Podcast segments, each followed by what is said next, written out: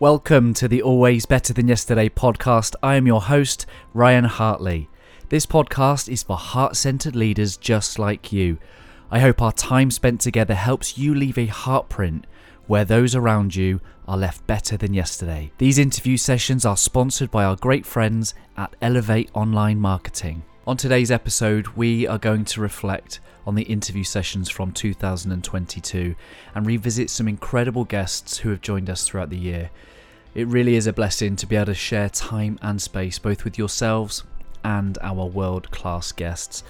Just want to thank you for helping us reach 138 countries and putting us in the top 200 charts in 48 countries. This year, we have published our 200th interview session, passed 100,000 podcast downloads, and had over 150,000 views on our podcast reels. And we've even had a couple of videos removed from social media due to a certain guest who will be up later in the show. You're going to hear some highlights from 10 of my favorite episodes from 2022. I hope that you enjoy them. If you are listening to the, them for the first time, head to the show notes and you can get the link to the full episode. If you've listened to all of our featured guests this year, I am super, super grateful for you being here. You are amazing. And thank you so much for showing up every single week. If you are new to the show, then please do go back and listen to some of the amazing human beings that we've been fortunate enough to bring you on this podcast. I hope that this highlight really inspires you to go back, soak it all in, and hopefully be better than you were yesterday. Lastly, a huge thank you to Elevate Online Marketing for supporting the show and hosting our five year anniversary earlier this year. We are grateful for you and we're grateful for Matt Robinson, who has produced all of the video content for this podcast, helping us leave a greater heartprint. Be sure to connect with Elevate Online Marketing and Matt Robinson using the links in the show notes. But here we go highlights from 2022 on the Always Better Than Yesterday podcast interview sessions. On episode 163 back in January, I was joined by the legendary Dr. Bruce Lipton, the author of best-selling book The Biology of Belief. What an honor and a privilege it was to share space and time with with Dr. Bruce. I found this one pretty tricky. It was hard to um, navigate a, a two-way conversation because Bruce was just so energized, so passionate about the things that he was talking about, particularly around the way with which the world has navigated the pandemic and the way that certain governments have and, and people within government have, have made um, certain decisions. And some of the things that Bruce shared with me in that episode caused caused the video to be taken down from YouTube for violating some of their um, policies around the pandemic and, and, contrary to what the World Health Organization have mandated. Uh, this is a guy that's got 50 to 60 years worth of cell biology experience, and it was incredible to be able to share time and space and share his um, expertise, his views, and his, his opinions. Thankfully, the podcast is still live. You can go and get that using the show notes. Um, but here's a, a little clip from episode 163 with Dr. Bruce Lipton. If you're not dealing with the outside in, a, in an open way to support and be the gardener, yeah. then you are destroying the garden without contributing anything positive. We're stepping all over it and the web of life is collapsing. That's why we're facing what is called the sixth mass extinction of life. Human behavior mm. is undermining nature. And it's like, oh, yeah, but the indigenous people was the other way around. Nature is a garden. Let's go and help nature. Okay. You know, I mean, I can just imagine uh, like the Native Americans, uh, uh, when they needed a buffalo, they used every little piece of that buffalo every piece the skin, the hooves, the bones, the meat, everything was used. And then the white people came west, and what did they want? Buffalo skin. And there were thousands of buffalo. What did they do? Shoot thousand buffalo. And then do what? Take the skin, leave all the rest of the buffalo on the ground. Mm. The Indians were like, What? You crazy people. You're crazy. Mm. So we killed them. So now there, there's nobody to say we're crazy anymore, you know? get rid of the indigenous people. Why? because they're the ones that are spiritual and in connection with the earth and its harmony. Interesting point. Wherever Britain took over a country, they essentially rounded up and defeated the indigenous people because they had a different belief system. The indigenous mm-hmm. people were the ones that would kill one buffalo. The people who came over kill a thousand buffalo, don't even care about the meat, don't care about anything, just leave it rot. Oh, beavers, we're going to make beaver hats. Kill all the beavers, make lots of hats. And I go, so our world is antagonistic to the indigenous people. Yeah. And therefore, the big issue was to eliminate the indigenous people. Mm. And they did that. In America, they killed millions of Native American Indians. In Canada, they did the same thing. Aboriginals in Australia, they did the same thing wherever they went, okay? Mm. Africa, wherever. Except New Zealand. Mm. I go, what's different about New Zealand? The British Army couldn't beat the natives. Hmm. The Maori were much more fierce warriors than the British could ever imagine. Mm. And it's the only country on this planet where the British had to sign a treaty with the natives because they couldn't get rid of them. Hmm. I go, and what's the significance today of that? And I go, the Maori Aboriginal voice is part of the government, part of the culture, part of the world. There's spirituality built into the country because it's built from the original Maori who were there. Mm. They even have such honoring of the environment that they were the, one of the first countries to do what? Take a piece of the environment that they felt was, you know, their spiritual places, certain like a mountain like Mount Taranaki, which looks like uh, Mount Fuji in Japan. Uh, uh, and what did they do? They took the area, they marked it off, and then they said, What? We're going to have people represent nature. Mm. So while people had government representatives in the government representing them, mm. that three or four different sites in, in New Zealand now are run by actually people who represent nature. Mm. So before you go into Mount Taranaki area, you have to get the approval of the local representatives of nature before you could disturb nature. Hmm. And all of a sudden, they, that was a, one of the first places on the planet where nature was given a voice for the first time that said, don't destroy this piece of property right here. This is spiritual and safe from you. And the rest of the world says, ah, if you can take something out of it, get it. Mm. You know, uh, what we do to the American natives? We gave them the worst piece of crap land after we pushed them off from the fertile, rich, beautiful places they live and said, you can live in the desert. and that was really cool until guess what? Mm. Ooh, you got uranium under your desert. Well, now move you over, go over here because we're going to take the uranium. Uh, and so basically, we got rid of indigenous belief and i go but the indigenous people were the only ones the druids in england and, and around that area were the only ones that recognized nature as a living system. Yeah. And uh, we we don't own nature. That's a a, a a, mission statement of science from francis bacon way back francis bacon set the mission statement of science mm-hmm. which is what to control and dominate nature that's mm-hmm. the mission and mm-hmm. and i said well how's that working out I go, well, we're facing a mass extinction. I don't think it's working out pretty good no, because we've undermined nature to the point it won't support us. On episode 180 back in June, I was joined by James McCrae. You will probably know him from Instagram as Words Are Vibrations. We had an incredible conversation about creativity, and I hope that uh, listening to this, if you've not heard the full episode with James, that it inspires you to go check out the full conversation, and that at the end of it, it inspires your soul led creativity, your heart led creativity. Here we go 180 with James McCrae. Words are vibrations. As I talk about heart centered leadership, the world's intellect drunk, the world's mindset crazy, and, and trying to find the right words so that the world can understand um, some of these approaches. Hats off to you, my friend. How have how have you found that creative process for yourself personally?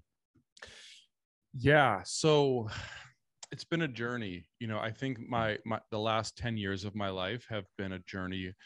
So, like like what you just said, from the head to the heart. Yeah. from the mindset to the heart set. Yeah. Because if I look back on some of my earlier work, it's very much intellectual. It's like, mm-hmm. you know, I'm I'm trying to reach a conclusion with the mind, and mm-hmm. and the mind is, I think, by nature a, a limited tool. It's a very amazing tool, mm-hmm. mm-hmm. but it's not.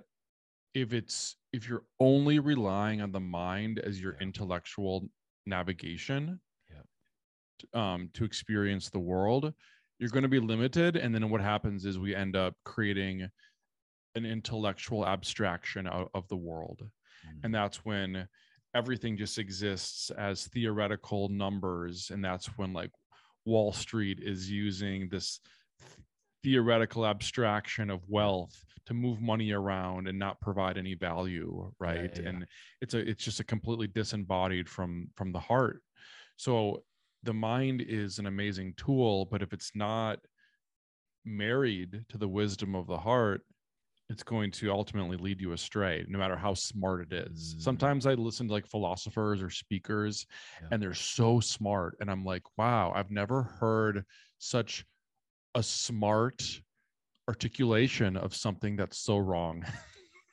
Do you know what I mean? yeah. because it's not grounded in like a in like an understanding like an, uh, a heart centric understanding, yeah. which will really grounds it and gives it a, a deeper wisdom. So I've had my own journey personally to to reconnect with that heart. You know, whether that's through various practices, mm-hmm. um, you know, plant medicine, yep, um, yoga, meditation, d- different spiritual lineages that I've not only yep. studied but practiced which have given me a deeper connection to to to my heart and you know reconnecting with that mm. dormant feminine energy that mm. I think we all need to wake up in ourselves and in the world to to restore that balance right so so now my creative process is very much starting with the heart i think that emotions are um upstream of thoughts by which I mean like we can sense some, something with our feelings yeah. before we can intellectualize it. Mm-hmm. So we, we think if we have ideas, right? Oh, I had an idea. I, I tend to think that ideas are the mind starting to articulate a bodily sensation that's already there. And then the mind is the next step. It, it yeah. starts as a bodily sensation because that's where there's an, there's a certain intelligence that the body has that the heart has that emotions have to tune into the collective consciousness. Yeah. yeah so i think it starts as a feeling and then the mind picks it up on it and it, it, it becomes an idea. Yeah, yeah. you get you get people get attached to, to the idea but it began as a feeling. Yeah. so now i really try to start on the in, in the feeling space which just means like tuning into my body. Mm and asking myself what I'm feeling. What am I experiencing in this moment? What am I, what is the universe trying to show me? And I really believe we're all connected and, and, and we're all connected from that energetic emotional place. The mind doesn't connect us. I think the it's the it's the it's it's it's a bodily sensation that connects us. So when you tune into that feeling, that's when I end up creating things that have the most universal resonance. because I'm I'm not if I'm feeling something, yeah, in in some way, shape, or form, other people are feeling that this also, mm-hmm. and I'm just articulating it my way, but they can relate to it because it's coming from a shared yeah. experience. On episode 185 back in July, I was joined by Dr. John Gray, author of one of the best selling books of the 90s, Men Are From Mars, Women Are From Venus. This was such a detailed conversation that spans over a two part special. I know that if you check out episode 185 now, it will absolutely bless your relationships. Here we go 185, Dr. John Gray anybody that's lived under a rock for the last 30 years that may not have read your best-selling book give us well, some of the context it still continues to be a bestseller around the world. It's amazing. It's some basic understanding of our biology. You know there's something called hardware and then there's software. Mm-hmm. and a lot of people's software today is very different than it was 30 years ago which is why i have the later books but some people's software is pretty much the same as it was 30 years ago and the way it was for a long time. And because software changes hardwire is hardwired. We are we are men we are women and because of that we don't instinctively understand where our partners are coming from. Uh, for example one of the popular ideas of men are from mars is that men go to their caves and it doesn't mean we're upset with our wives. It could be anytime a man is stressed he needs to be quiet for a while you know in the ancient days they'd meditate you know and in meditation one of the goals is to forget everything, just to forget everything, empty mm-hmm. your mind. Mm-hmm. And that's that was primarily not taught to women. Okay. It was primarily taught to men. And you can go to India and you can find out. Women say, Oh, that's very, very difficult. I can't do that. Modern women can learn to meditate and it can be very helpful because they're more on their male side, but they still don't have the hardware of a man. So it's not going to be as easy for them, generally speaking, to let go of the stress of the day by just forgetting it. But the design of men is such that uh, we need downtime where we're where we're producing hormones of masculinity. And if we come home and we suddenly start interacting with our family and our wives every day, we're producing the, the hormones of nurturing and love. And those are feminine hormones. Now, it's okay for us to have feminine hormones, but too much will actually push our male hormones down. Mm-hmm. So we need that cave time. And that was a surprise to women. Many women went, oh, that's so good because I thought he was angry with me. And I wondered why, when I ask him a lot of questions, he just becomes more angry with me. Uh, and his experience is often that, you know, I wasn't angry with you, but now you keep bothering me, getting angry with you. He needs to have some alone time. And women, on the other hand, need more connection time. Connection creates estrogen, progesterone. These are female hormones that regulate the stress levels in her body. So if she comes home from work and she has some stress, she can talk about it. And just talking about it actually helps her to feel more connected to her partner, helps lower her stress. Mm-hmm. And she's not always talking about it to get his advice. And that's the big takeaway for men in the book, which is when my wife's talking, she doesn't always want me to interrupt with solutions. And it's literally if you're a bunch of men together and there's a problem, the guy who comes up with a solution first is the hero, right? so we're like ready to go. We're Ferraris to give her solutions to show her how capable we are, we want to help and so forth. That's not always what's most helpful to her.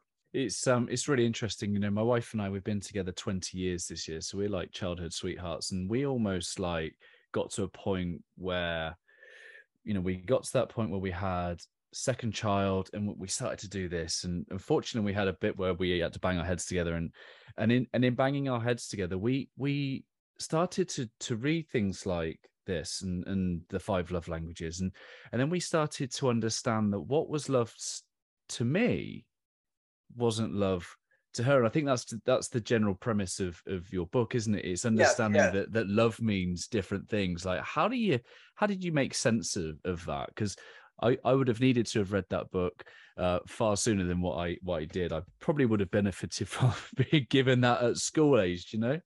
Well, the first one one of the chapters in Men Are from Mars as well is our, our different love languages, and I take a different approach than Gary Chapman in the five love languages. Mm-hmm. Uh, from my point of view, the five love languages actually. Uh, every woman needs those. Okay. Mm-hmm. If she doesn't, she's missing a part of herself. Mm-hmm. I look at it biologically as well. Biologically, whenever you're the recipient of something, it produces estrogen. Mm-hmm. And whenever you're giving, producing a result, is producing testosterone. And men mm-hmm. need 10 to 20 times more testosterone than women. Women need 10 to 20 times more estrogen than men. Mm-hmm. So, literally, all of those five love languages is about receiving. And many men, when they do those, will say, "Well, my favorite is to is uh, is acts of service." But that actually, every man wants acts of service. It makes us lazy. Uh, it's when we're serving women, that's what raises their estrogen up to the highest. And many women don't feel, uh, they don't, they, they basically value communication a lot more and yeah. intimacy. But see, all of those five love languages, every man can take note, even though she says she only wants two uh, or one, all five is what the answer is. And for men, the love language of men is for women when men do these things for her for her to then appreciate uh, appreciate what he does for her. So that that's my love language is very gender specific, which is anything you do that meets a woman's need. If she responds to it with appreciation, your testosterone goes up. Second one is anytime you make a mistake and she still loves you and says it's not a big deal, she's giving you the message I accept you just as you are. Sometimes mm. you're wonderful, sometimes you're not, but I love you just the way you are that's a very powerful thing for men. Men need to feel accepted just the way they are. And women, they want to be accepted the way they are, but the primary for her is no, I want you to understand why I'm this way. You know, I'm upset because I've got 50 things going on in my head. I don't want you just to go, hey, no big deal. I'll just watch TV and accept you just the way you are. No, she, she wants you to understand what you're going through. And a lot of these ideas I learned, of course, in my world is yeah. they're very controversial because they're not taught in universities. On episode 187 back in August, I was joined by our great friend Bethan Laker. Bethan's had an incredible year of some highs and some lows. Starting her business, The Leisure Experts, along with her business partner Joni Harding, doing incredible things in the swim industry. To finishing off the year, getting married. In April, Bethan lost her best friend Steph in a tragic motorcycle accident. Having Bethan on and joining me for this conversation, we talk all around her leadership journey. We talk about her heart set, her values, and we talk about the tragedy of losing her best friend. We talk about the building of the business. And of all the conversations that I've had on the podcast this year, I think it's this one that captured people's hearts the most. So here we go, episode 187 with our great friend Bethan Laker. We talk about Steph. Yes. I can try. You can try. Talk to us about that friendship. Uh, the one and only Steph Robbo. so it was it was a bit of a strange one actually. So Steph, um, Steph and I hadn't met, but Steph followed me on Instagram in Bristol. Um, so not too far away. We would always pass each other when we were out riding. Mm-hmm. And one day I just like she was stopped at a petrol station on a roundabout. So I rode past her and she was like jumping up and down. We both rode the same bike. Mine was red and hers was white. And um, yeah, jumping up and down. And so I thought, right, I'm going to go round the roundabout and actually stop. Mm. I've got a perfect opportunity here. Normally it was like riding past each other. Mm-hmm. So um, yeah, stopped, had a chat, agreed to meet up and go for a ride. And then like the rest is history. We just became the bestest of friends. Um, and just literally just clicked as if we'd known each other forever. So yeah, the most special, special connection. Then what happened?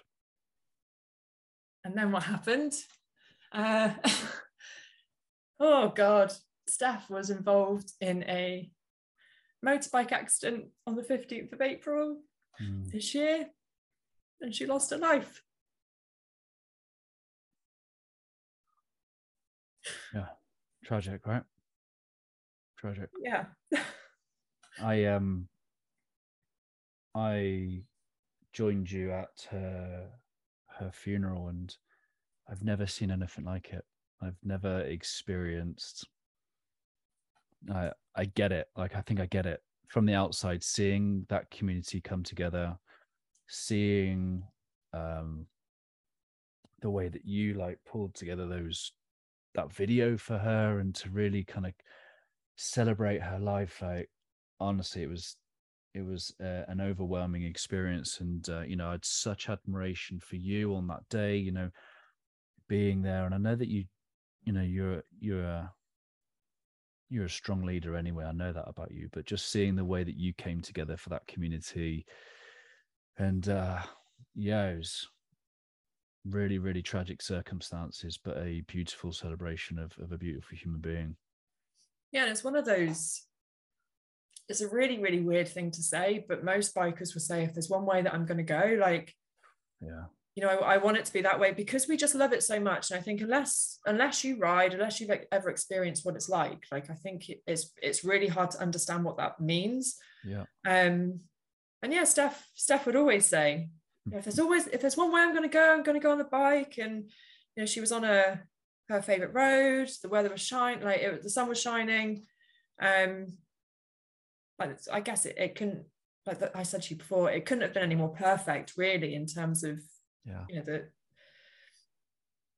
I guess, the day itself. Um, but yeah, you know, from a from a community perspective, it's it's one thing that I I really, really hope that those closest to me see and understand now because there's always this piece I think around biking. You know, bikers have a reputation of probably just being troublemakers, being noisy, um, and actually, it's it's a bunch of people who will be the most welcoming people you've ever met. Mm. Um, they are the the people in my life who I know. If anything ever happened, it, like I'd pick up the phone and they'd drop everything and they would come. Like they yeah. they are those sorts of people, and regardless of where they live, if they're eight hours away, if they're half an hour away, they would drop everything and come. And it's it is very much a you know a really really special community. And you know, for me, I just yeah, I you know I, I hope that those closest to me understand why I would choose to go back to biking yeah. after it has taken my best best friend from me. So mm. yeah, it's a bit of a strange one. At the back end of August, on episode 190, I was joined by Craig White, the founder of an organisation called Men Without Masks. Craig and his organisation are doing incredible things in the men's mental health and well-being space, and we have a great conversation about masculinity and all things that help men. Hope this one helps.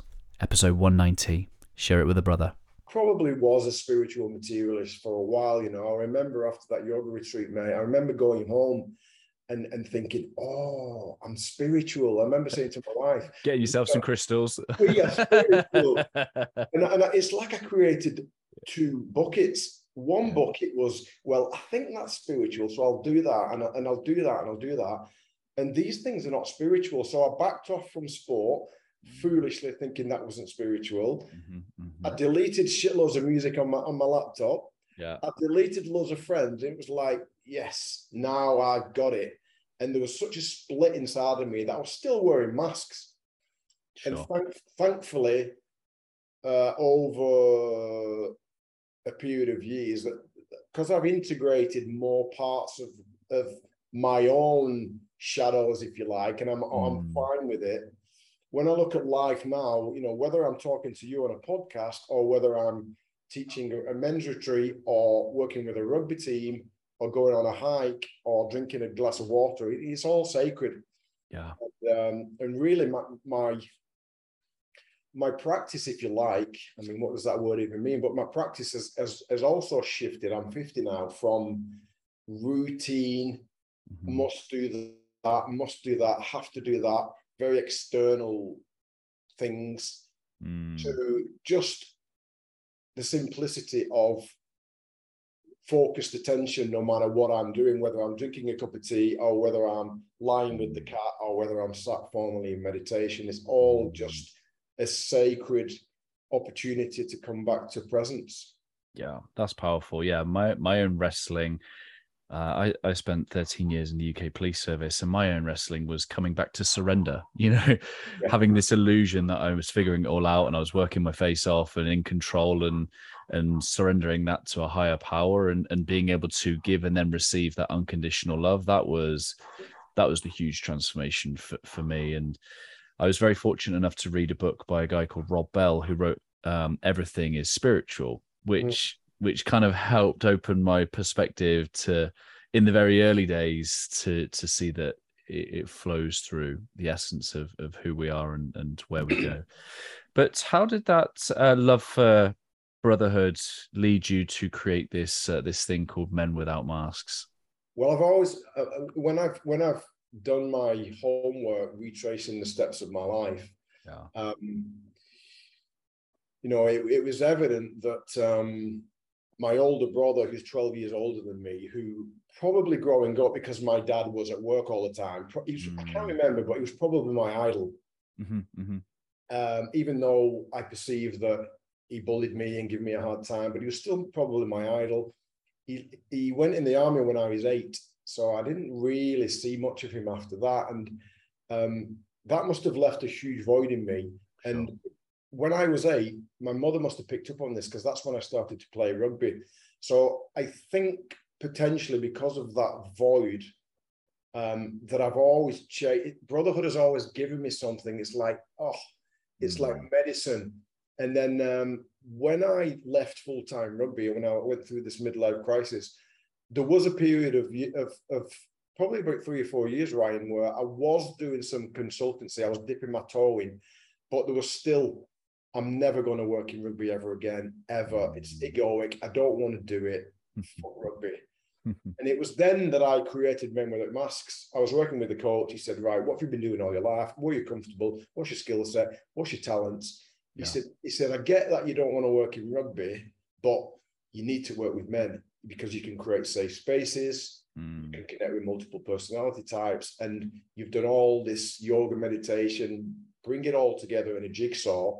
Mm. And that's when I created Men Without Masks about uh, about five years ago now, and um, and it's still it's still growing. You know, we run different types of retreats, online group support programs, and um, and I also offer um, private mentorship as well.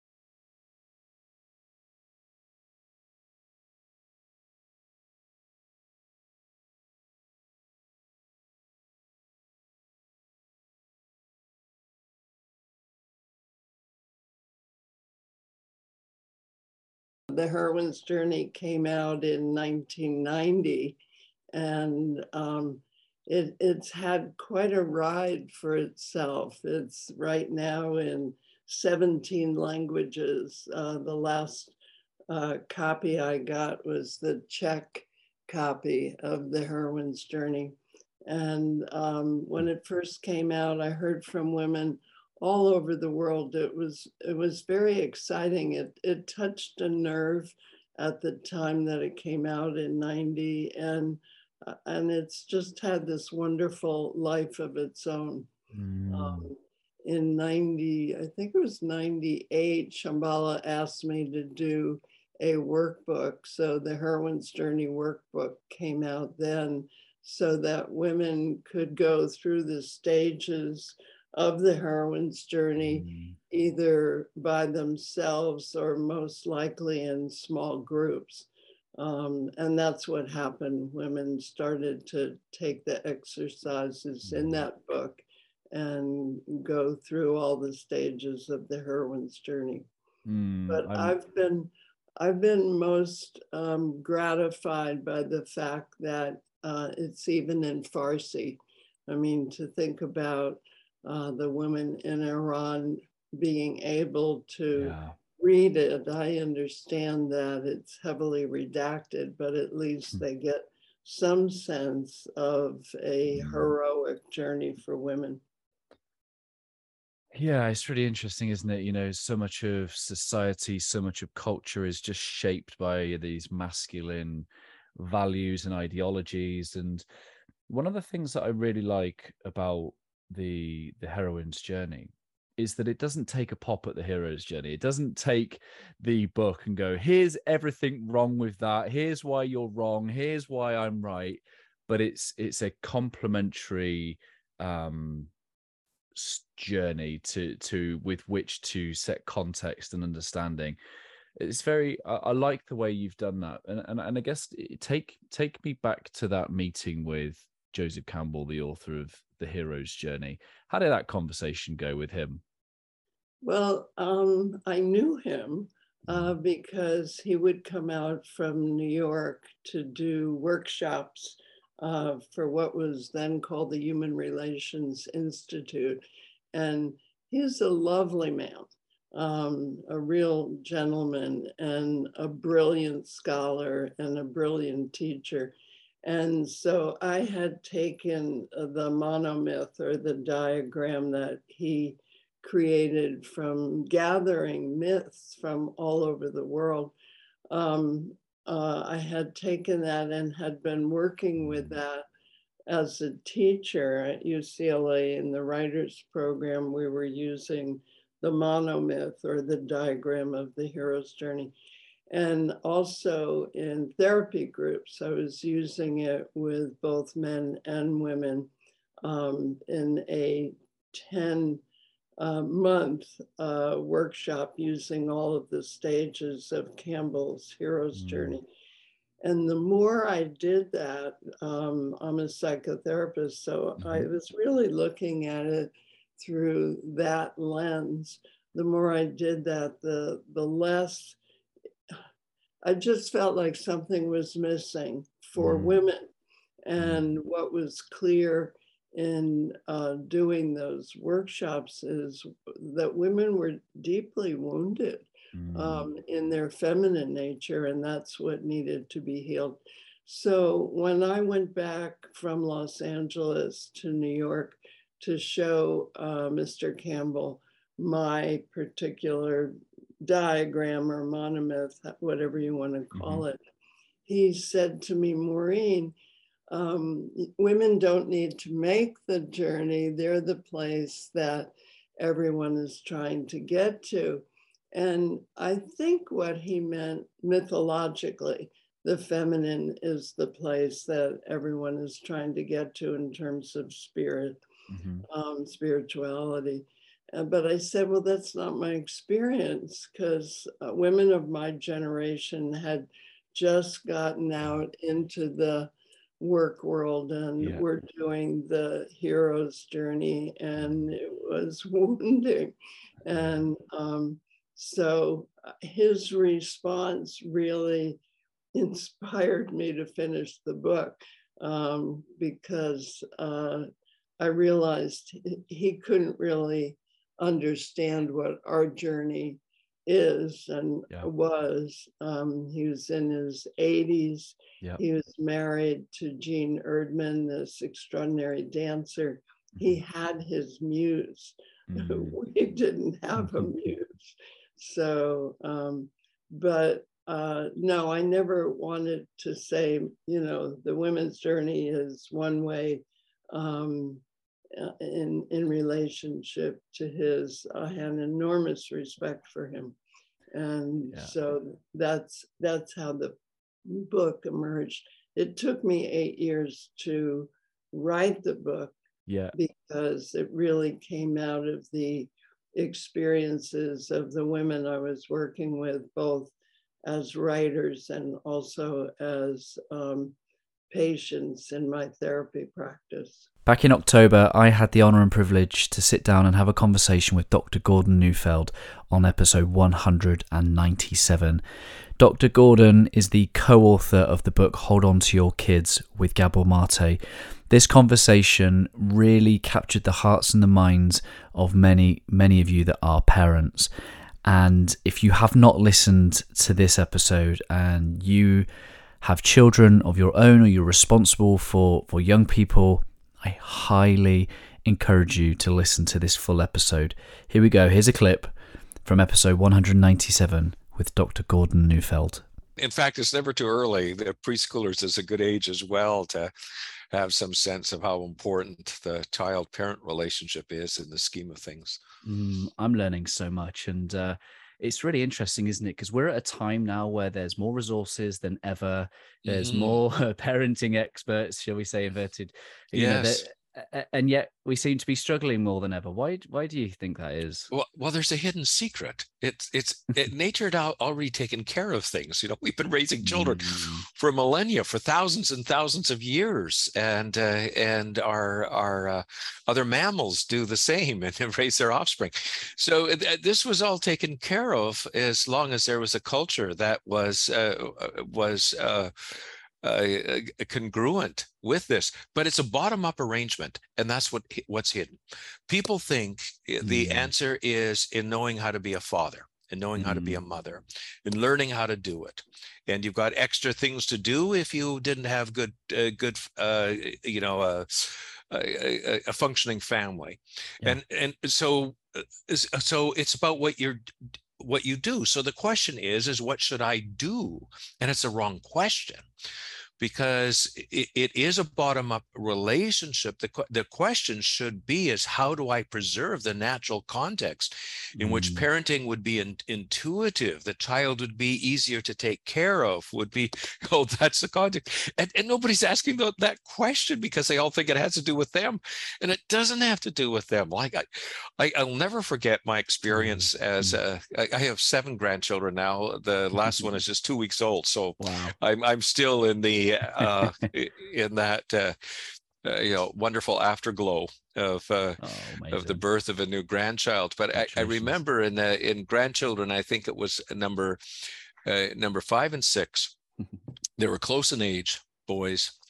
They both uh, they were about uh, um, six to nine months of age, and uh, both daughters happened to come on on the same day uh, because they had uh, they had appointments in town for one reason, and the question was, uh, "Is Dad, can you take care of uh, you know of of my boy?"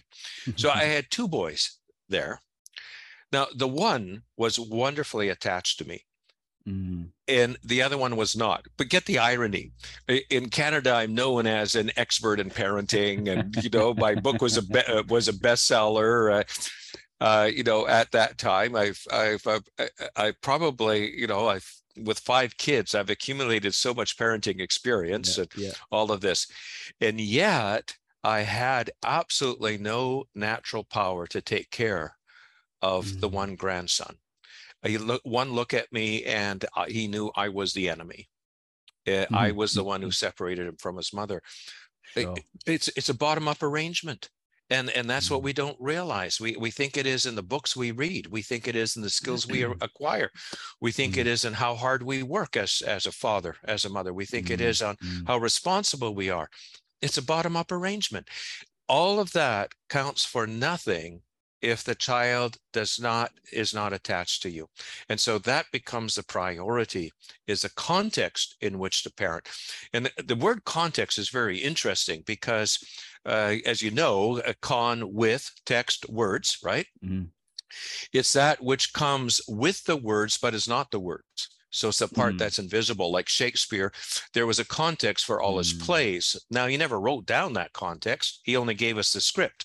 So we have the script and we have to rework the context because the context means is everything how you interpret everything and that's the problem is it's hidden from view. And that's why we're in more trouble than ever because what is the most significant issue is hidden from view.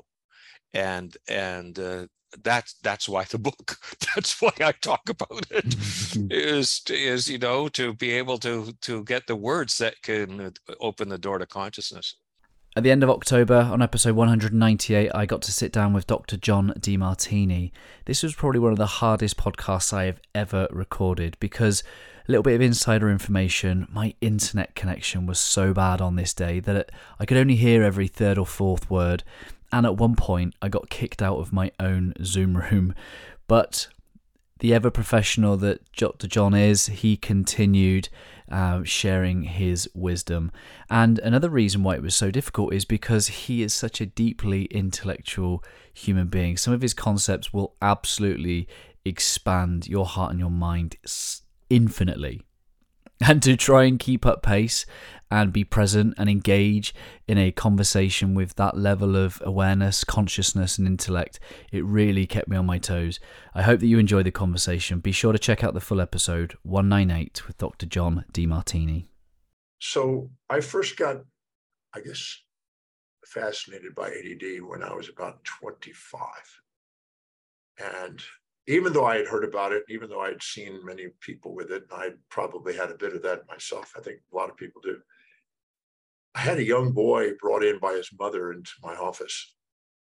And she was the person who was coming for care, hmm. but he was running around and he was running back and forth in a seven and a half by 10 foot room in this little cubicle. And he was just running back and forth and hitting the walls and running back and forth, running back and forth, running back and forth. And it was a bit distracting. And the mother just was kind of ignoring it, but the child was just hyperactive. And then I asked the mother, uh, go to a moment where and when you perceive your son really stop, present, and engaged. And she says, I don't know. I can't think of it. I said, just stop, reflect. Because mm-hmm, mm-hmm. everybody's imposing the labels of hyperactivity on him. Yeah. It says when he's playing with his train set or doing something with trains. Okay. So I said, I stopped the boy. Well, I didn't stop him. I just said, so do you like you like trains, huh? And he goes, Yep, yep, yep. And he still runs. And I said, What's the longest train you've ever perceived in your life? Seen in your life? And he stopped and he looks up and he thinks, he goes, You mean how many cars? Yeah, how many cars? Wow. Um, 250 cars? Yeah. And I went, Great. And how many of those cars were tank cars, box cars, flatbed cars, et cetera, et cetera? I broke them down. And he goes, Hmm. He's quiet, focused, not running. And, and then I said, when you look at his space in his room, is there something to do with trains? She goes, uh, he has train models, he has train um, sets sitting up, he's got train magazines, he's got train books, he's got train pictures all of his room. Trains is his thing. I said, so when he's doing trains, he's engaged and he's focused. Now that I think about it, yeah, he can sit down and put a model train together, totally focused and complete that model. And he can read a book on it. I said, he has a concentrated value system mm. and he's hmm. trying to fit into a school where it's dispersed and none of them are being linked to trains. Mm. And so he's disengaged. And so he's he's not he's not in his executive area, he's in the amygdala. And um, I said, here's what I want you to do. I want you to go. You live in Pasadena, Texas. It's a kind of a, I call it the refinery area of town. and I said, there's a train that goes there every day. I want you to take them over there and see and count how many train uh, cars there are. I want him to do the math on the ratios of all the cars for his study of math. I want him to go and find out what country and what language on each of these cars to see how many languages and how many countries is involved mm. and see if he can study a bit of language on that and report that to his teacher. Yeah. I want to find out how many of those tank cars, what's the chemistry of those cars? Try to find out what is inside those cars and where they're coming from. And I started to get him engaged, and he was like, Cool. You writing that down, mom? And, and he's like totally engaged in that.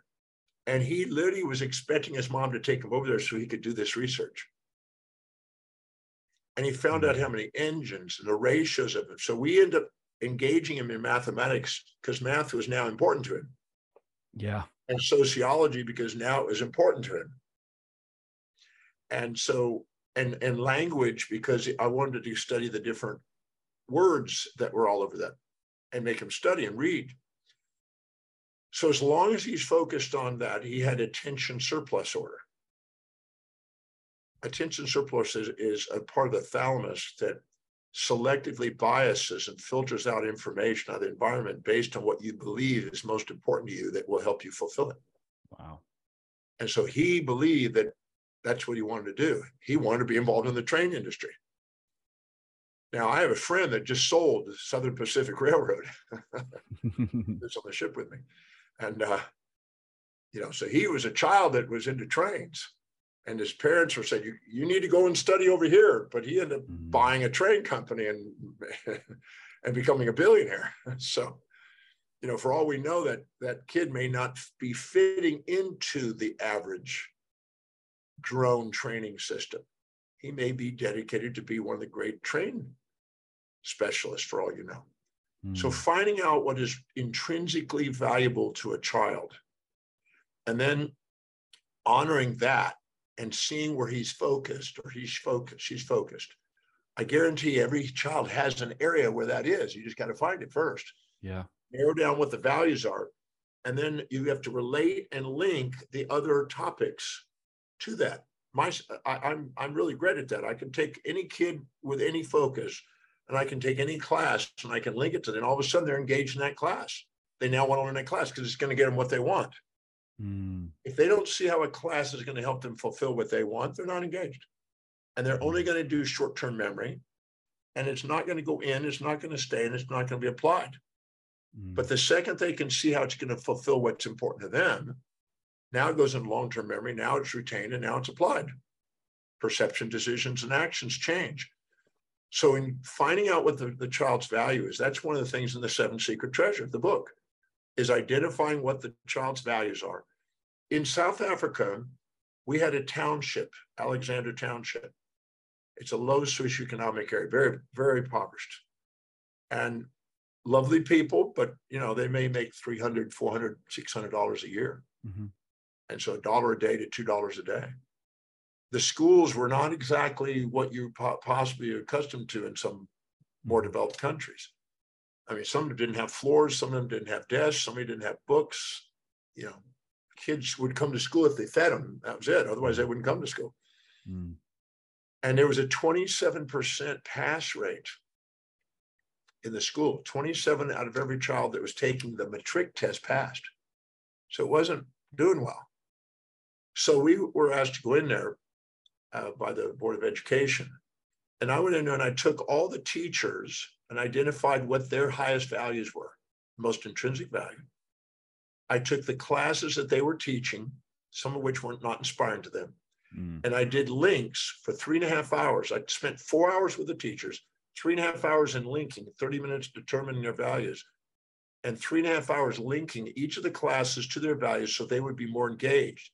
Because mm. a child's not going to want to listen to a teacher that's not inspired by teaching. Mm. You know, if you're teaching a class that's boring and you're not involved in it, no kid's going to listen to it. Yeah. So we got them more engaged. Then we went to the class on the first day of school. We went to the class where the kids are. We found out what their values are. It took about 30 minutes. And then we linked all the classes to their values for three and a half hours. Mm. So four hours, four hours. Then I did one more class where I took the values of the students, all of their individual values. We all did it. We summarized them. And then the teacher had to link those values. How will those values, helping fulfill those values, help them fulfill their own? Mm-hmm, mm-hmm. And then how is her values going to help them fulfill theirs? And we crisscrossed them and had this dialogue for four hours. Yeah. So a total of 12 hours. The engagement level went up. Mm. At the end of the year, the lady from the Board of Education she says, Dr. Demartini, I have something that's going to be something meaningful to you. I said, What's that? She said, We had 97% pass rate this year. Oh, come on. 97. I was expecting 40, 47. yeah. Yeah. Wow. 97. The reason being is because the teachers got it, the students got it, and they realized that if they're waiting for the teachers to make them intelligent, it's not going to happen. They have to get engaged. And the more they can see how their classes are going to help them fulfill their values, they're going to school because they want to learn. Everybody wants to learn what's important to them. In November, I was joined by Sarah Arnold Hall on episode 199. We had a great conversation about procrastination, about taking action, and about her viral post about showing up daily, doing the best with what you have right where you are. It's a conversation that will absolutely inspire you to take action and to overcome procrastination. It's 199 with Sarah Arnold Hall. The current generation of women are standing on the shoulders of all those that have gone before. Like, what does that really mean to you? What does that really inspire in you?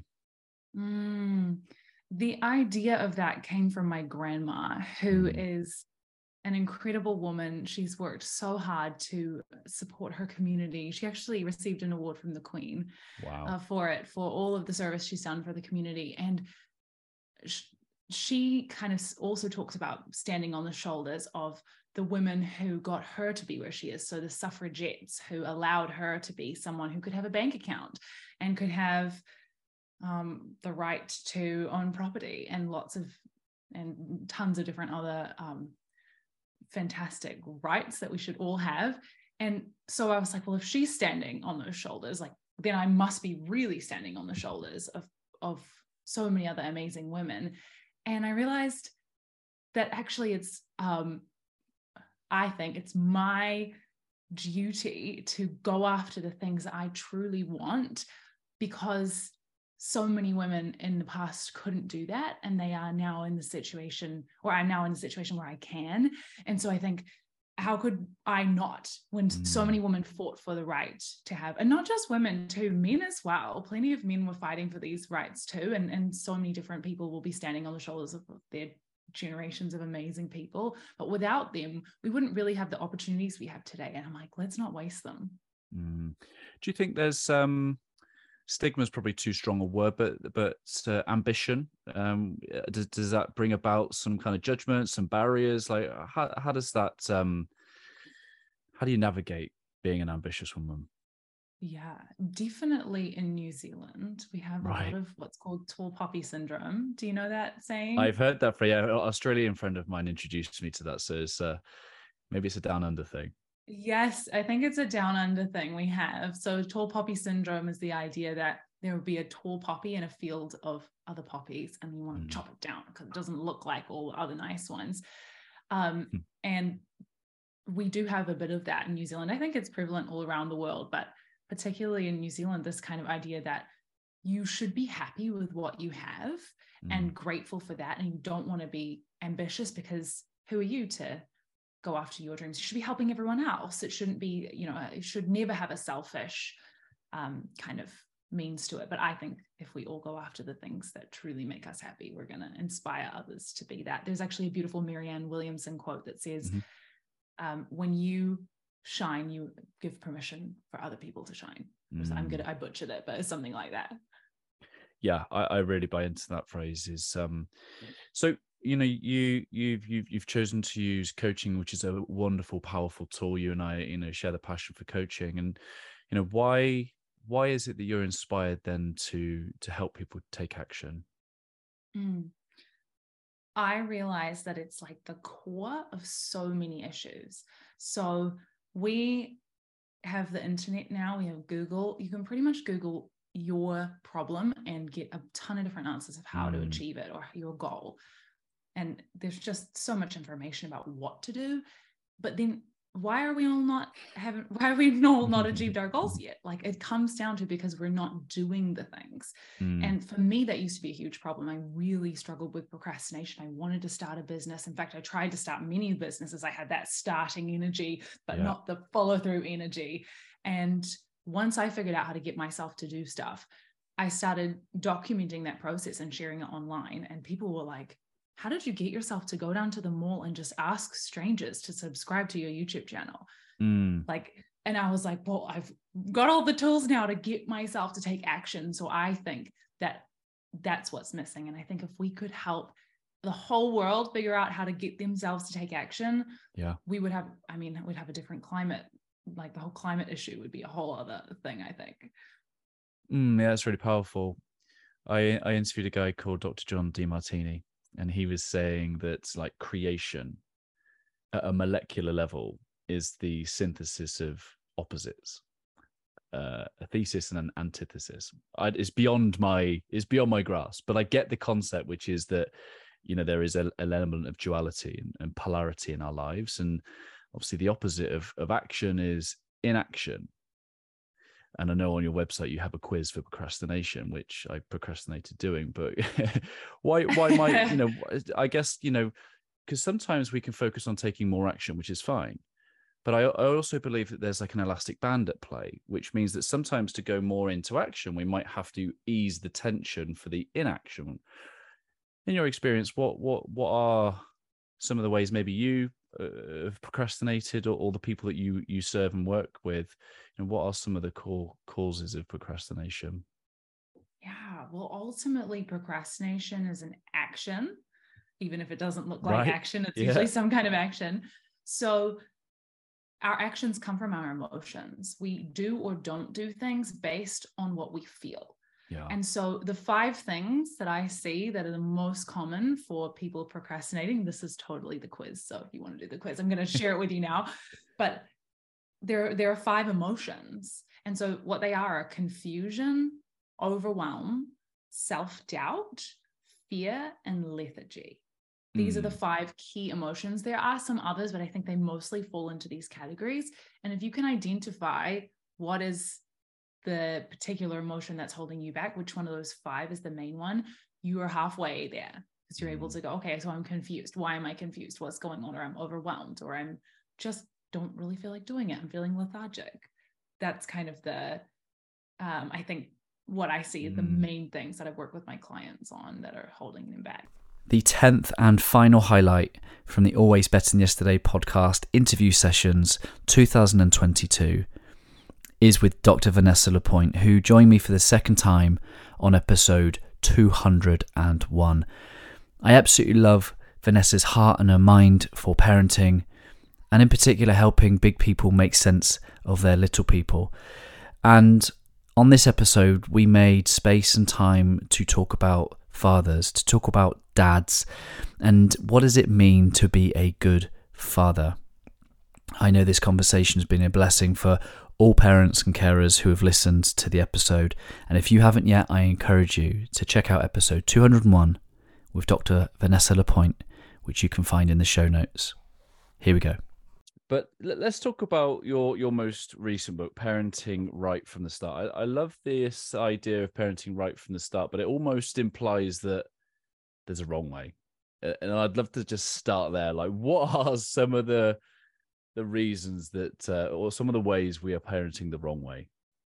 Well, you know what? It's such an. In- I love that you've asked this question. So when um, we were deciding on the title of the book, um, there's two ways that that title can be filtered depending on perception. One is parenting right from the start or the second is parenting right right from the start and so i didn't realize that it was going to be this total like subconscious mind play and people's responses to the title would mm. reveal some of the programming within the truth is we all run an i did it wrong or i'm doing it wrong kind of program mm. and so you and I, and um, pretty much everybody, reads that book title as parenting right from the start. Correct, start. yeah. Opposed to parenting right from the start. And that reveals, I think, one of the um, major flaws that we come up against in how we parent, that we believe there's a right and a wrong way, that we mm. outsource a lot of that information to other powers that be, uh, be those parenting educators like myself, or the preschool teacher, or the neighbor, or the in law. Um, yeah. And when we um, surrender our mm-hmm. swagger as parents that way, our kids um, eat it. It's our kids that suffer because our kids are just looking around now more than ever and wanting to have their eyes land mm-hmm. on big people who kind of have it going on mm. so that they can trust them. Mm, why is trust important? The you have spoken with Gordon Neufeld, and so you'll know a little bit about um, how he speaks about uh, parenting. Mm. And one of the things that I love so much about Gordon's work is he talks about the concept of right relationship. Mm. So we're as parents um, and our children, we're all in relationship, but is the relationship right relationship? Yeah. And the idea about trust is that the parent is this stable backbone and the child, in order to be surrendered to the process of growth and development, must be able to rest mm. into the care of the big person. And so, if the child goes to lean in, because that's their stance. They have to be at rest in order to mm. grow. Mm. And they cannot trust that the big person is there. The big person is steady and solid and stable and available and all those kinds of things. Then the child is going to, mm. and the connection will be broken. And that's when we have a Hulk child on our hands. And that child will be impossible to guide yeah. you will not be able to parent because you have no context from which to begin that journey. There we go. That concludes our 10 highlights from the Always Better Than Yesterday interview sessions 2022. I hope that our guests have served you well, that our conversations have expanded your heart and your mind in some way. And I just feel inspired to know that even if one thought has sparked something in you, it has created that one degree of possibility where all of a sudden nothing is ever the same. And you go off and you do something that maybe you wouldn't have done. And that has the opportunity and the potential to leave you and others better. That's what inspires me. That's what keeps me going. That's what brings me to having these conversations every single week on the podcast. If you would benefit from a conversation with me, please head to the website abty.co.uk. You can find all the information about our coaching services, our consulting. You'll get all the links to our greenhouses, which are our environments where people grow. You can come and join us on Facebook, on Instagram, on TikTok, wherever you spend time with us.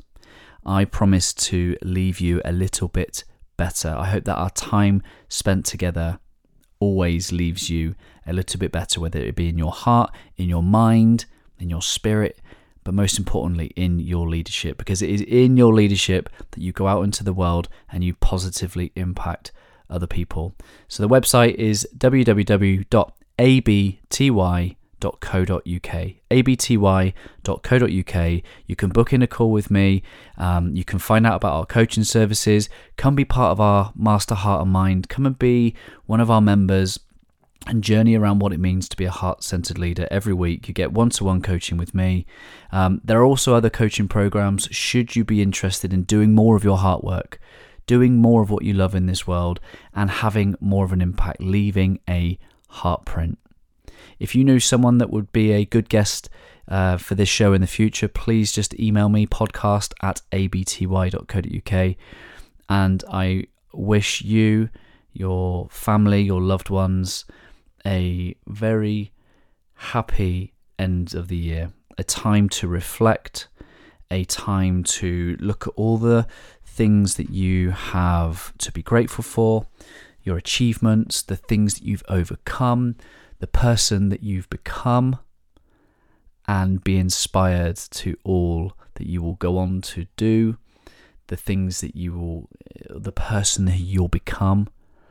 And if you feel like you'll benefit from my support and having me in your corner, it would be my honour and privilege to walk alongside you through whatever 2023 has in store for you. Until then, thank you for being here. Always love.